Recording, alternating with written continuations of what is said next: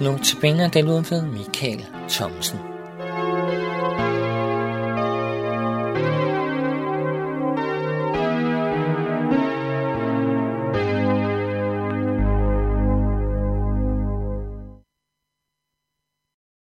Den bog, jeg vil omtale i dag, den hedder Når sløret revner.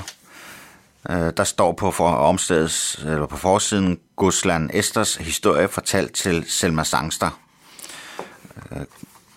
Goslan Esther, hun er muslimsk pige, vokser op øh, i en muslimsk familie, og er selvfølgelig underlagt alle de forventninger, alle de love og regler, alle de religiøse sammenhænge, alle de religiøse tanker og systemer, som hersker i en muslimsk familie. Desværre så er Esther, som hun mest bliver kaldt i bogen, og lader sig kalde, øh, hun er øh, syg. Øh, hun er alvorligt syg. Øh, hun er syg på en sådan måde, at øh, i hvert fald langt ind i bogen, der er alle enige om, at hun bliver aldrig nogensinde rask. Og hvis ikke det var på grund af hendes far og hendes fars store kærlighed, så var hun egentlig også dømt øh, til at skulle smides ud.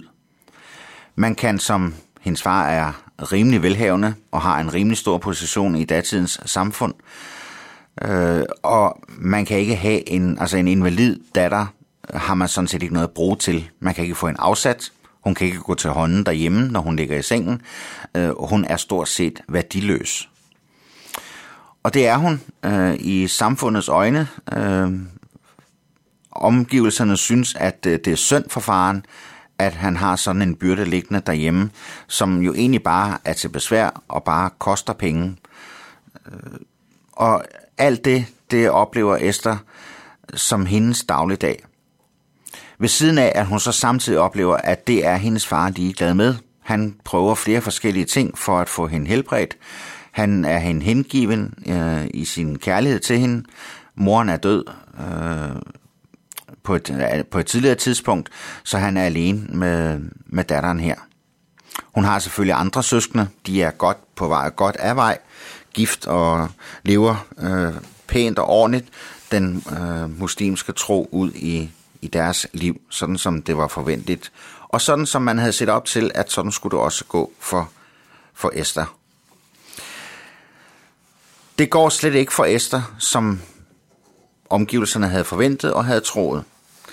Og med hensyn til hendes sygdom, så øh, bliver hun helbredt på et tidspunkt, helt forunderlig vis, og det sker i forbindelse med, at hun møder Jesus.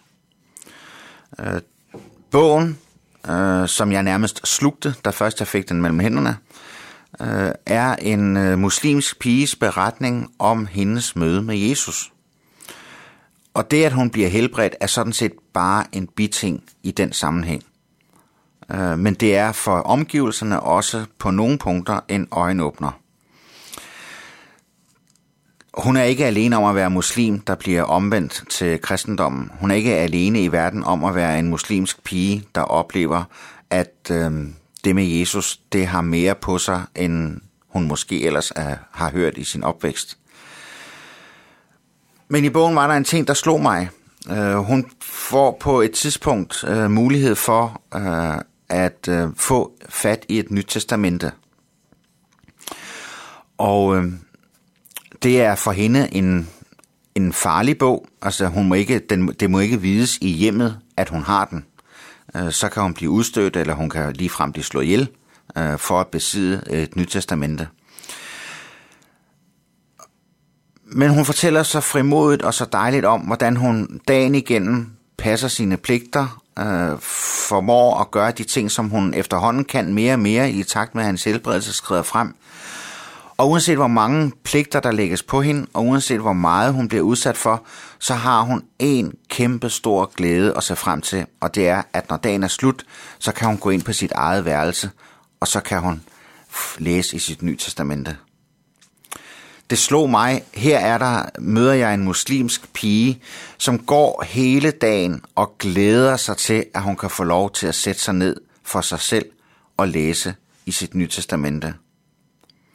Og så tænker jeg, hvor mange gange må jeg ikke sige til mig selv, at du skal også huske, at du skal have læst i Bibelen.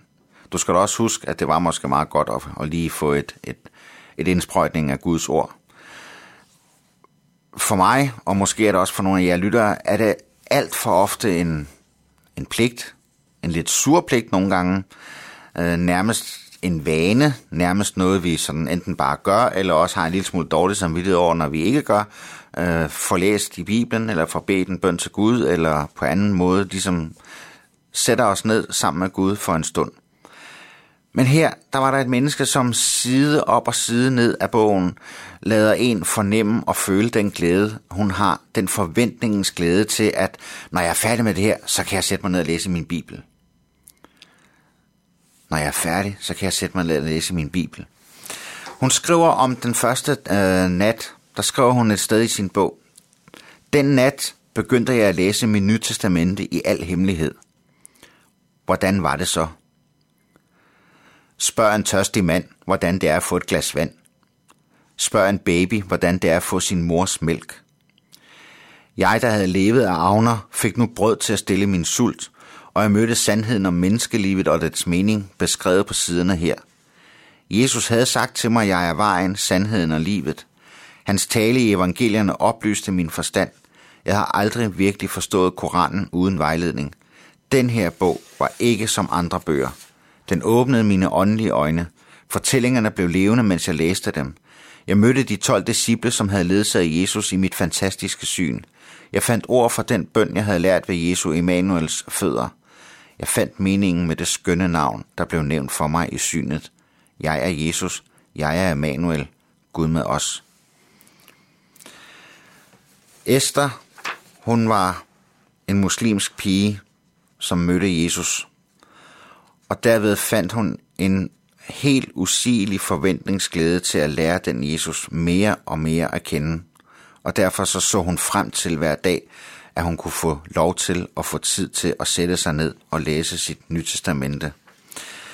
Ikke bare fordi hendes historie er fantastisk, men også fordi hun rent faktisk fik mig til at tænke over, hvor er det et privilegium. Jeg kan bare gå hen på mit bord og tage min bibel og sætte mig ned og blive fyldt af Guds glæde og møde min Jesus, som er med mig.